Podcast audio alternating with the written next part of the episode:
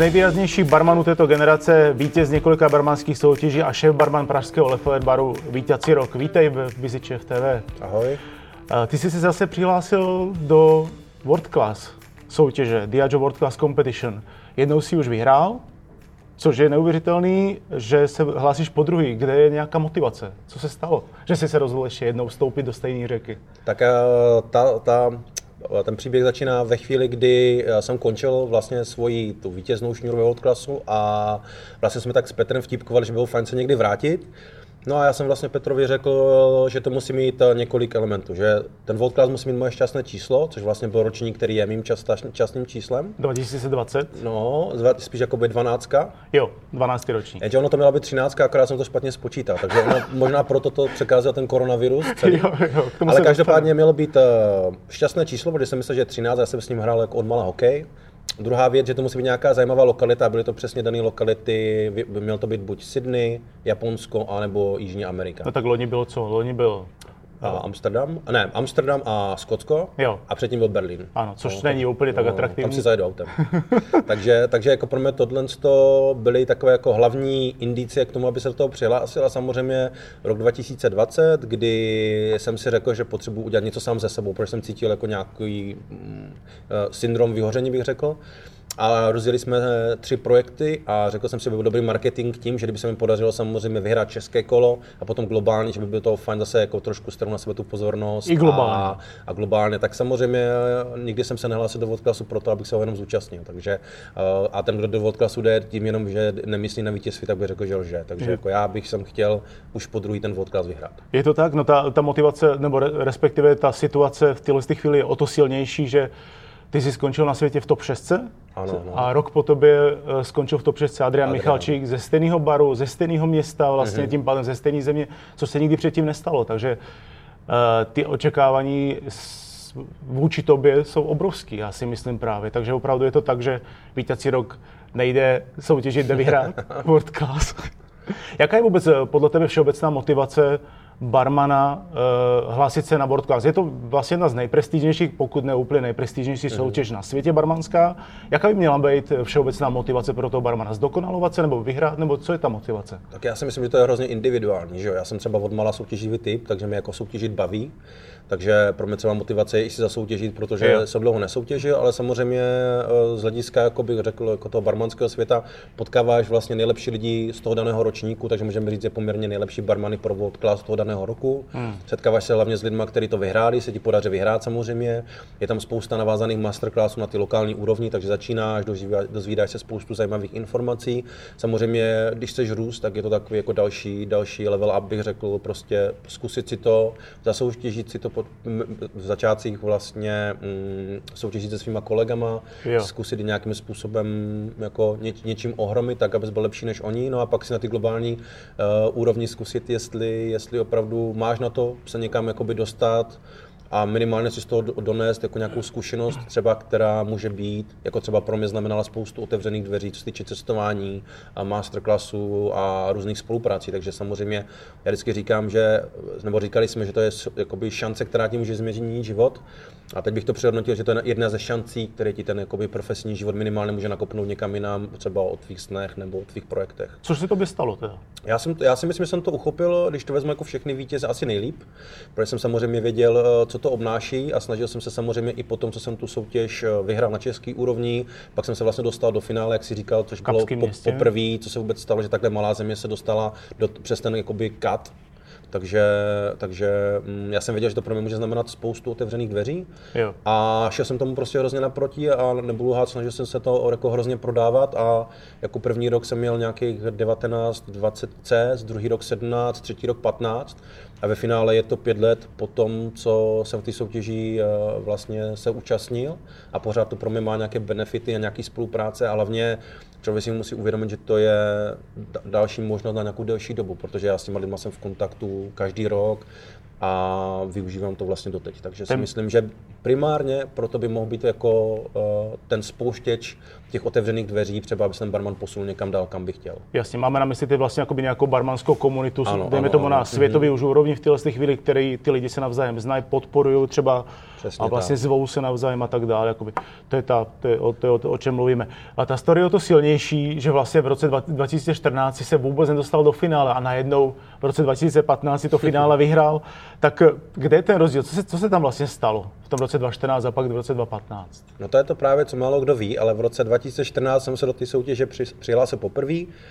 A bylo to o tom, že samozřejmě ta soutěž přišla první rok do České republiky a bylo to asi to nejvíc, co člověk v tom soutěžním světě může zkusit. Jo. Takže jsem se do toho přihlásil, samozřejmě neměl jsem žádnou takovouhle soutěží zkušenosti a mm, když bych to zkrátil, tak samozřejmě jsme, jsem pohořel na nějakým jako neporozumění si tenkrát s porodcem Hansem Kaiserem, a měli jsme tam nějakou malou výměru názoru, kdy nemělo cenu to nějak jako dál rozšířit, proces si trval na svém, já na svém. Dopadlo by to asi po nějakým delším rozhovoru da, jakoby hůř, takže jsem se rozhodl, že to řešit nebudu, ale byla to vra, vra, právě taková ta motivace pro mě OK, tak ještě více pojďme podívat, co pro mě, nebo co po mě ten vodclass chce. A šel jsem do roku 2015, že prostě opravdu půjdu tou cestou toho world classu, to, co oni ode mě budou chtít. Jasně, tam je nějaká tabulka, prostě podle nějakých bodů si to můžeš, jakoby, eh, respektive ono ti to ukáže, kolik bodů na to můžeš nahnat a podle toho vlastně jakoby jdeš dál.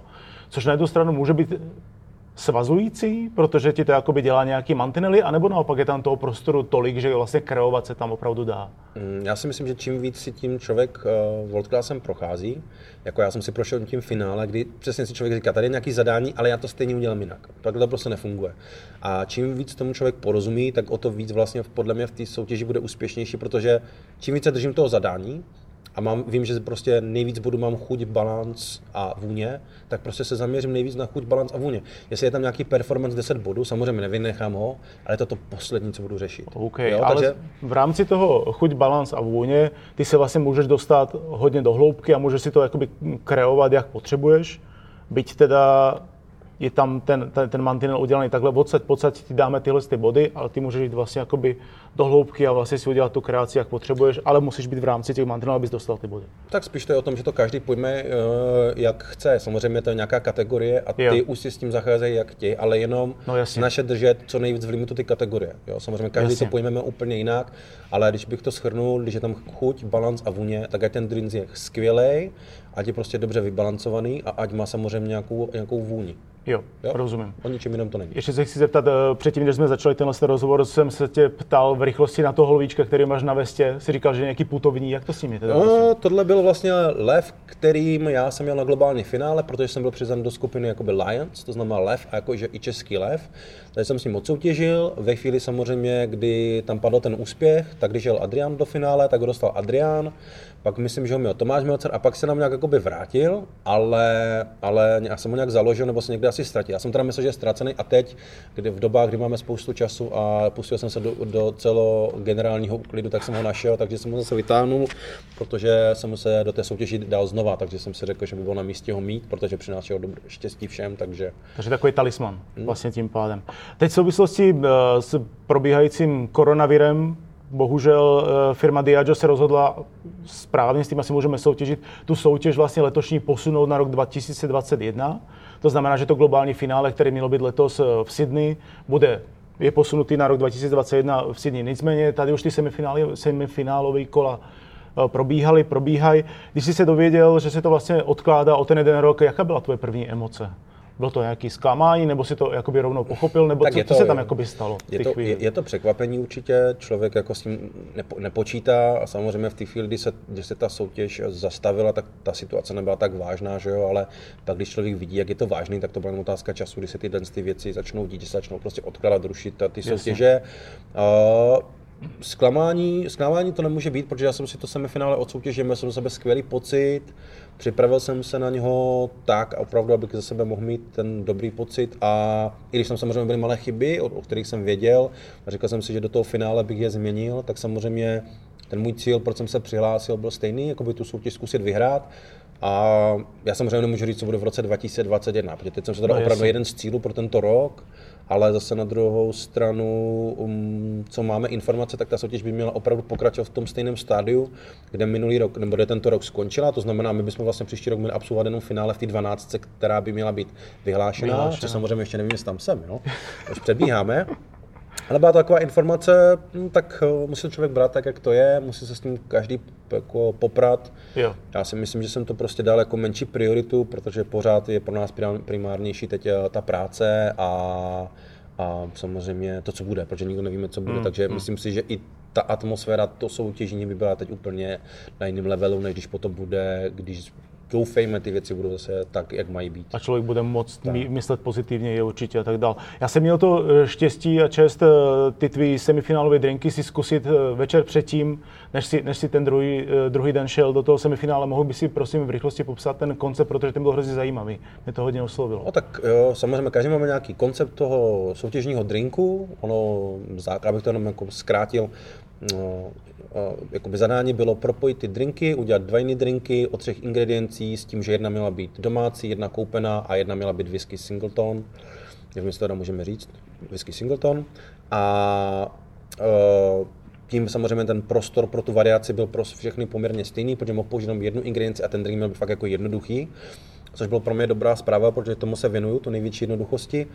No a když jsem vymyslel koncept těch drinků, tak jsem nechtěl úplně řešit nějaký jakože before and after, nějakou jakoby posun v čase, ale zadal jsem si téma, které lidstvo fascinuje od nepaměti a to bylo vlastně umění versus věda. Takže jsem udělal drink napojený na fyziku, kterou úplně ne všichni měli rádi ve škole a moje téma bylo vlastně proton a neutron, kdy jsem to, ten drink pojal tak, že whisky je jádro a vlastně proton a neutron, jeden je v jádru, jeden je v obale a vlastně tím jsem rozebral tu whisky a promítnul jsem do těch dvou drinků, kdy jsem ještě to vystoupení chtěl trošku ozvláštnit a tím, že jsem nemohl použít techniku, která by byla proti pravidlům, tak jsem stejně chtěl použít a tím, že se to jmenovalo pravidlo 3, tak jsem drink jako jediný naservíroval vlastně tři drinky porodcům s tím, že ten jeden, abych neporušil pravidla, jsem dělal moderní metodou switchingu, neboli uh, říká se tomu uh, destilace mrazem. Mm-hmm a oddělil jsem z whisky vodu a tu whisky a z té vody jsem připravil uh, porodcům nealkodrink na začátek na vyčištění uh, chuťových buněk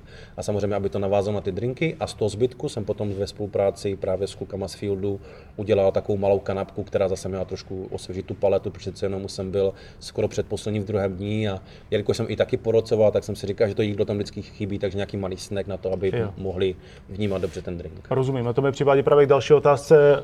Uh Vlastně poslední léta tady na české scéně nebo československé barmanské scény eh, dochází k eh, silnějšímu a silnějšímu propojování toho kuchařského řemesla a toho, to, toho barmanský, ty barmanské praxe, anebo ta vnesení toho, z toho kuchařského řemesla za bar. Eh, kdo tě inspiruje, nebo s kým z, z, z kuchařů, kterých jména bychom třeba, třeba jako mohli znát, do tebe, do, vstoupil do ty, do ty tvý praxe, nebo do toho vlastně do ty přípravy těch drinků? S kým spolupracuješ? Tak, myslím, inspiruje? tak ten můj první projekt, kdy, když vezmu úplně moji první spolupráci, tak jsem dělal s Michelinským šéfem v Jižní Africe v restaurace, a teď už mi to na to nespomenu, ale bylo to vlastně v, v, v rezortu One and Only, jedný z nejluxusnějších rezortů na světě. Mm-hmm. A bylo to právě v rámci Diageo, kdy jsme spolu dělali takovou malou párovačku a v tu firmě to zaujalo, protože když, když jsem se, ten kuchař se jmenoval Ruben, a když jsem se s tím kuchařem bavil, tak samozřejmě ti lidi vás přivádí úplně na jiné myšlenky a kdy vám jakoby třeba i posunout, jak by to třeba mohlo být udělané třeba v rámci ozdob, technologií, protože přece jenom v tom baru se používá spoustu technologií, které kuchyň, kuchyň používá denně. Jo? No Já se, když vezmu boom sous vakuování a samozřejmě třeba termomixu, tak to bylo pro spoustu lidí do neznáma úplně jako vesmír, ale to je věci, které kuchyni používají už já nevím kolik let. No a pak samozřejmě přichází další a další technologie, takže my se s tím, s tý, s tý, s od těch kuchařů máme spoustu toho, co naučit. Ano. A to byl pro mě podmět, protože v České republice nic takového nebylo. A rozhodli jsme se udělat projekt, projekt Less is More, znamená méně je více. Byl to projekt zaměřování vlastně na zero waste a efektivitu a za pomocí vlastně kuchyně a baru jsme, jsme dělali drinky a k tomu malé pokrmy. To znamená, že většinou to bylo tak, že já jsem udělal drink a z odpadu kuchař uvařil, anebo zase uh, vlastně kuchař uvařil, z odpadu jsem dělal drink. Ta první spolupráce byla s restauracem Field a s mým kamarádem Markem Kominkem, se nějakých samozřejmě konzultací šéfů. Pak jsme dělali uh, jeden projekt párování pro uh, jeden, jeden barmanský deník, tady s kolegou Pavlem Bíčkem, to byla taky zajímavá spolupráce. A v neposlední řadě samozřejmě zase pro jednu rumovou značku uh, s panem Honzou Punčuchářem, jo. Že jo, kterým vlastně už to dělám taky dva roky. To byla se Flor de Caña, že jo? To byla Flor de Caña, přesně Jasně. tak. Nevím, jak to tady máme. Takže byla ta Flor de Caña. A snažím se tak jako ze všema na, tom, na tomhle tom trhu vnímat. Uh, třeba Tomáš Levý je velkým partiákem při soutěžích a pomáhá mi třeba řešit ozdoby nebo takhle. A takhle jsem v kontaktu si myslím se všema kuchařema a není tady pořád nějaký jakoby, větší, stabilnější projekt, který by třeba byl, já nevím, jednou za měsíc nějaká jakoby, eh, významnější párovačka, hmm. ale hmm. myslím si, že to hodně chybí, protože ve světě je to poměrně jakoby, už velký segment. Ano. A myslím si, že třeba i jako v těch hezkých restauracích, které mají jakoby super jídlo, třeba chybí už ten segment, kdyby byly fakt i jednodušší, ale jakoby už drinky právě téhle spolupráci třeba. Je to tak, je to tak. Máš pravdu, že vlastně, že e, takový to párování koktejlu, e, snoubení koktejlu a pokrmu tady tak úplně nefunguje, ale ve světě je to přece jenom jako docela zajímavý trend. Uh, na druhou stranu ještě pak u těch soutěžních drinků, ty jsi, ty jsi šéf barman Leffler baru, Zajímalo by mě, jaké, jaké je uplatnění soutěžních drinků vůbec v praxi. Dají se, protože docela zajímavě, ale i komplikovaně si popsal přípravu některých těch soutěžních drinků. Mm-hmm. Je možné tohle to pak využít normálně v praxi, míchat to třeba když máš plný bar? Tak jako někdy ty drinky jenom lehce upravíme, protože třeba, když je tam něco jako vyložení na tu soutěž, na ty soutěž vždycky děláš trošku v uvozovkách extrémnější věci, protože je to soutěž. Jasně. A přece Právě jenom spousta, spousta bodů v té soutěži je za inovaci. Ale pak samozřejmě ten drink, drink jde lehce dekonstruovat, ale nemohu upravit pro ten provoz. A já musím teda říct, že jsme spoustu soutěžních drinků, ať Milošových, mých i kluků, tak jsme použili do nějakých menů, buď sezónních, anebo třeba stálých, který máme teď s těma drinkama jsme normálně pracovali, protože jo. přece jenom už veškeré ty koncepty soutěží vedou k tomu, aby ten drink byl poměrně jednoduše replikovatelný. Za prvé, aby, ten, aby ta třeba značka, když se jim ten drink líbí, mohla ho zpětně používat, aby ty jako barman si s ním mohl zpracovat a když třeba mi napíše eh, kolega ze Singapuru, jestli bych mu náhodou nevyšeroval tu recepturu ohledně toho drinku, tak já mu pošlu v finále výrobu jednoduché domácí ingredience a on si ten drink může připravit. A to si myslím, že je ta idea a to si myslím, že je i ten správný směr těch soutěží, protože o, tom, o tom by to mělo být. Protože proč dělat něco, co vlastně jako už nikdo nikdy nevyrobí no a zanikne to uh, jakoby v, v čase. úrovni čase. když to jsou třeba drinky, které kdysi, ty soutěžní drinky se potom zaměřovaly na standardní uh, koktejlové lístky Jasně. a i těch koktejlových knížek. Jo.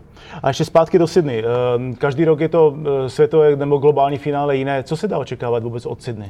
Upřímně jako vůbec nevím, protože ten formát se opravdu každý rok mění. A když jsem byl v Cape Town a měl jsem tu šanci potom letět s Adrianem do Miami, tak ta soutěž se úplně změnila. Jo? No Takže právě. pak zase vím, že jsem sledoval Tom, Tomáše na live streamu a pak jsme spolu o tom mluvili a ten zase to Mexiko se úplně změnilo. Pak jsme měli Milana Zaleše v Berlíně, jeho do Berlína a ta soutěž se úplně zažila. Třeba ten, Be- ten Berlín si myslím, že byl teda jakoby v horším, jo, upřímně. Jo. A teď, teď jako vlastně zase bylo to Skotsko a versus, versus uh, Holandsko, tak tam to bylo jakoby fajn. A teď jsme jako zase čekali, že se to vrátí víc eh, do takový jako mm, normálnější, do toho jako předchozího formátu, protože to bylo fakt fajn. Mm. A nebylo to nic, jako by, co by člověk nechápal, a nebylo to tak jako hodně komplikovaný a hodně složitý, až někdy moc, jako bych řekl, nesmyslný. Ale jako co to čekat? No tak čekal jsem hlavně, že uvidím poprvé v životě Sydney a Austrálii a potkám se tam s lidmi, kterými pravidelně vidět nemůžu, kdybych se tam samozřejmě dostal, že mluvíme už jakoby o Jasně. budoucnosti.